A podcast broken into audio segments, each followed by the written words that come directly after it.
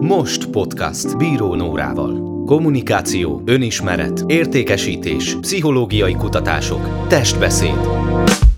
Erről beszélget Bíró Nóra, a Most Master of Sales Training alapítója meghívott szakértő vendégeivel.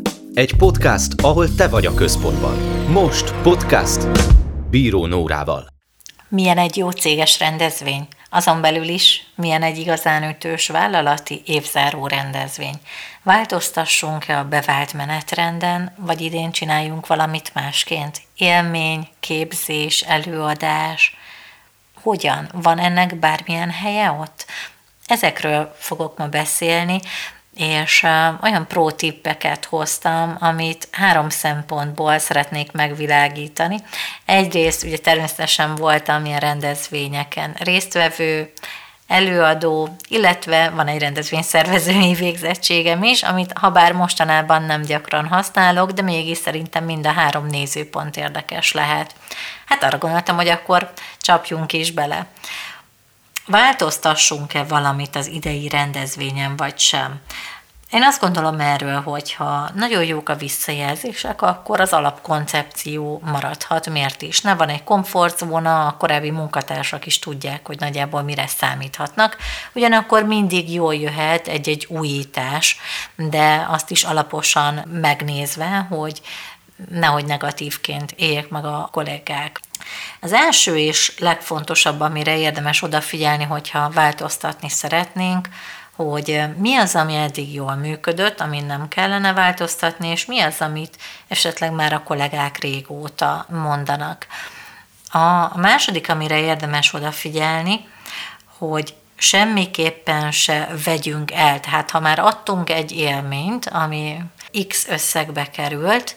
Egy nagyon egyszerű példa, hogyha eddig mindig volt az asztalon a bor mellett mondjuk választhattak sört is a, a kollégák, de akár rövid italt is, akkor mostantól nem mondhatjuk azt, vagy hát inkább úgy mondom, hogy nem túl szerencsés, hogyha mostantól mondjuk a rövid italt már nem választhatják. Tehát amit eddig adtunk, próbáljuk meg ugyanazt adni ezután is. Bármi, amit ebből elveszünk, ebből az élményből, az szinte biztos, hogy demotiváló hatású lesz.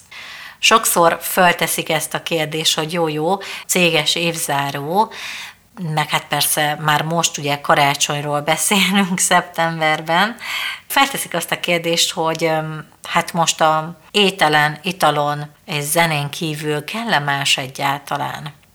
Nekem az a tapasztalatom, hogy igen, tehát nyilván már az, hogy együtt van a csapat, egy felszabadult környezetben ez már jó, ugyanakkor ez egy szuper alkalom a cég vezetésének is arra, hogy megmutatkozzon. Egyrészt, hogy köszönetet mondjon, ez a köszönetet ideje, annyira kevés visszajelzés jön sokszor az alkalmazottak felé, hogy ez egy nagyon jó alkalom mindenkinek megköszönni a munkáját. Itt, ami fontos tipp, hogy senkit se hagyjunk ki. Én már kerültem olyan helyzetben, hogy például pont engem kihagytak, nagyon demotiváló volt, érdemes erre odafigyelni. Ebből lehet fluktuáció is, hogyha nem figyelünk oda. Tehát legyen meg ez a visszajelzés. A visszajelzés tényleg ingyen van, tehát miért ne, miért ne tennénk meg. Aztán a másik, ami ilyen szakmai dolog, hogy adjunk egy víziót. Simon Sinek gyakran elmondja, hogy eh, ahogy az Apple-nél is például nagyon jól működik, hogy, hogy egy értéket ad, hogy a világ mitől lesz több azzal a szolgáltatással vagy termékkel. Az Apple ebben például zseniális, úgy érdemes nekünk is a vállalatunk vízióját megosztani, amivel tudnak azonosulni a, a munkatársak. Ezt a víziót is érdemes elmondani, illetve a terveket. A nagyobb volumenű változtatásokkal én már vigyáznék, tehát amilyen negatív típusú bejelentések, nem biztos, hogy annak a karácsonyi céges évzáron van a helye, én ezt máshogy tervezném meg. Ami kommunikációs szempontból még érdekes, hogy, hogy a pozitív változásokat viszont feltétlen érdemes elmondani. Minden, amilyen pozitív szám, amitől több lett a vállalat, mint tavaly volt, azt érdemes elmondani. Persze, mindezt nem egy unalmas, számokkal teletűzött prezentációban, tehát érdemes erre komolyan felkészülni, és a javaslatom szerint mondjuk ez 40-45 percnél hosszabb semmiképpen nem jó, hogyha, hogyha tovább nyúlik ennél. mégiscsak ez egy lazább, kötetlenebb hangulat kell, hogy legyen. Ugye felmerül a kérdés, hogy legyen-e ezen kívül még valamilyen szakmai tartalom. Én igazából abban hiszek, hogy jó, ha van hasznos tartalom az eszemiszom, dínom, dánomon túl, de az legyen valamivel több, mint mondjuk egy átlagos hétköznap. Hogyha értékesítőkről beszélünk, ahol mondjuk a cég nagy része értékesítő, vagy egy értékesítési csapatnak az évzárójáról beszélünk, mert ugye nagyon sok értékesítő hallgatja az adás, úgyhogy ezt emelném ki példának, akkor ott semmiképpen nem egy ugyanolyan tárgyalástechnikai előadást adnék, amit megkapnak mondjuk negyed évente a rendezvényen, hanem valami, ami egy kis szint csempész bele. Így történt, hogy például több alkalommal már előadtam testbeszéd témában mégis hozzá kapcsolva az értékesítést, mert hogy a testbeszéd az egy olyan különleges téma, ami igazából mindenkit érdekel, és szeretnénk olvasni a másik fél beszédét, ugyanakkor ezt, aki emberekkel foglalkozik, nagyon jól be tudja építeni a, a mindennapi munkájába is.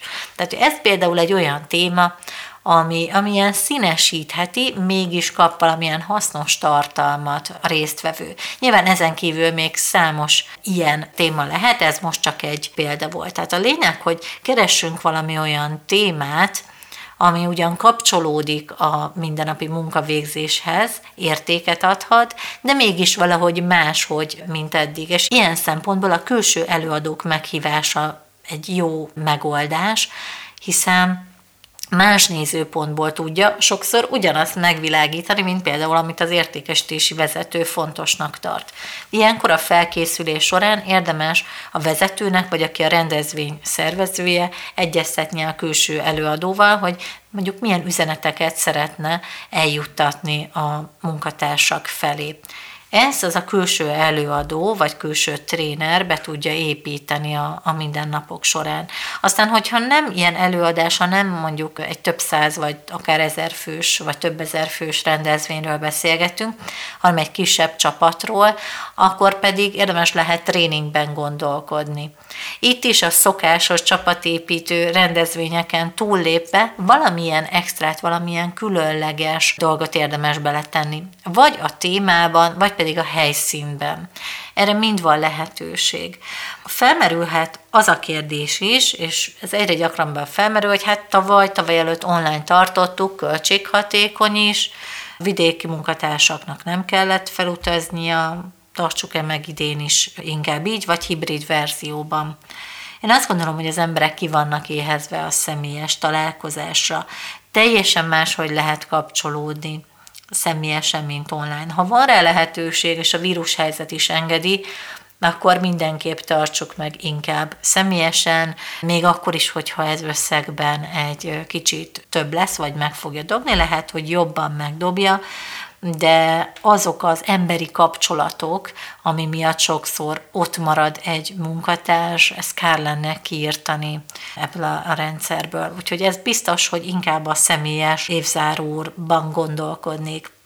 Természetesen B-tervre, C-tervre, D-tervre, ahogy már az elmúlt években megszokhattuk, érdemes erre is odafigyelni. Gondoltam, hogy most a másik szempontból is nézzük meg, hogy mi van, ha valaki résztvevő egy céges rendezvényen. Mire érdemes odafigyelni? Egyrészt én azt gondolom, hogy hiába van ingyen az innivaló, és most nem az ételt mondom, de egyébként arról is beszélhetnénk, hogy a svéd asztalon hogyan illik enni, de ebben nem fogok most belemenni. Hogyha részvevői oldalról nézzük, amit a legjobbat ki lehet hozni ebből a, a, egy ilyen rendezvényből, az az, hogy kapcsolatokat építünk. És ha már említettem például az italt, akkor fontos, hogy ne ez legyen az a hely, ahol megmutatjuk, hogy milyen jól tudjuk az alkoholt elfogyasztani. Ez nem azt jelenti, hogy nem lehet kocintani, de érdemes úgy a mértéket megtartani, hogyha másnapi fotókat megnézzük az irodában, akkor egyébként ne kelljen szégyenkezni semmi miatt. Ez nagyon fontos. Aztán úgy is tekinthetünk erre, mint egy nagyon jó lehetőség például a vezetőséggel, vagy a közvetlen szakmai vezetővel is a kapcsolatot építeni. Ha eddig nem tudtuk eljutatni a jó ötletünket, vagy előlépési lehetőségünket, akkor ez egy jó alkalom arra, hogy egy kicsit kötetlenebbül beszélgessünk. Persze ne rögtön ezzel a témával letámadva, de mégis sokkal több lehetőségünk van kapcsolatokat építeni. A komfortzónából is érdemes kilépni, arra gondolok, hogy ne csak azokkal a kollégákkal beszélgessünk és üljünk egy asztalnál, akikkel egyébként is dolgozunk a mindennapokban, vagy ha egyébként olyan az ültetés és nem nagy lehetőség van, akkor érdemes egyéb témákat is felhozni, nem csak azokat, amikről általában napi szinten beszélgetünk.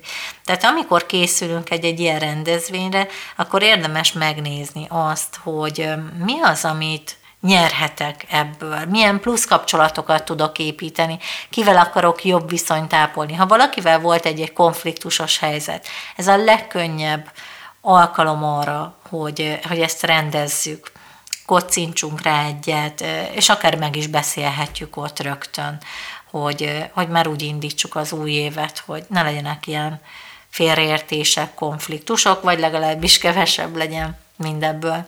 Természetesen az öltözet sem mindegy, mint ahogy óriási szerepe van a nonverbális kommunikációban annak is, hogy hogyan lépünk be egy helyre. Tehát olyan öltözetben legyünk, ami természetesen az alkalomnak megfelelő, és a színválasztás is ez szerint érdemes kiválasztani. Már volt szó korábban más adásainkban a színválasztásról. Az biztos, hogy semmiképpen sem egy rikító piros öltözetet választanék, de nem is biztos, hogy a szürke vagy barna, hogyha el akarunk bújni, hogy az lenne a, legjobb mód. Tehát nyilván itt is a dresszkódnak megfelelő öltözetre van szükség, és természetesen érezzük magunkat benne csinosnak, komfortosnak, hogy kellően magabiztosak legyünk. Mielőtt belépünk a, a terembe, vagy az adott rendezvény helyszínre, fontos, hogy a legszebb öltözetünket, a mosolyunkat magunkra vegyük, és így magabiztosan lépjünk be. Hogyha mind a szervezői, mind a résztvevői oldalról ezeket kipipáljuk, akkor biztos vagyok benne, hogy még hatékonyabb lesz a munkahelyi légkör és a munkavállalói élmény is egy magasabb szintre tud jutni. Hogyha van bármilyen kérdésetek, akár ezzel kapcsolatban, akkor bátran keressetek minket az alábbi e-mailen infókukat mosthungary.hu. Na hát ezeket a tippeket gondoltam nektek megosztani, sok mindenről volt szó a, a mai adásban is, sok jó élvezettel, de persze szakmaisággal is átitatott céges rendezvényt kívánunk nektek. Legyen szép napotok ma is, hogyha még nem tettétek meg, akkor iratkozzatok fel a Most Podcast Bíró Nórával csatornára, és köszönjük, hogyha csillagokkal és szöveges üzenettel is értékeltek minket. Találkozzunk legközelebb is. Sziasztok!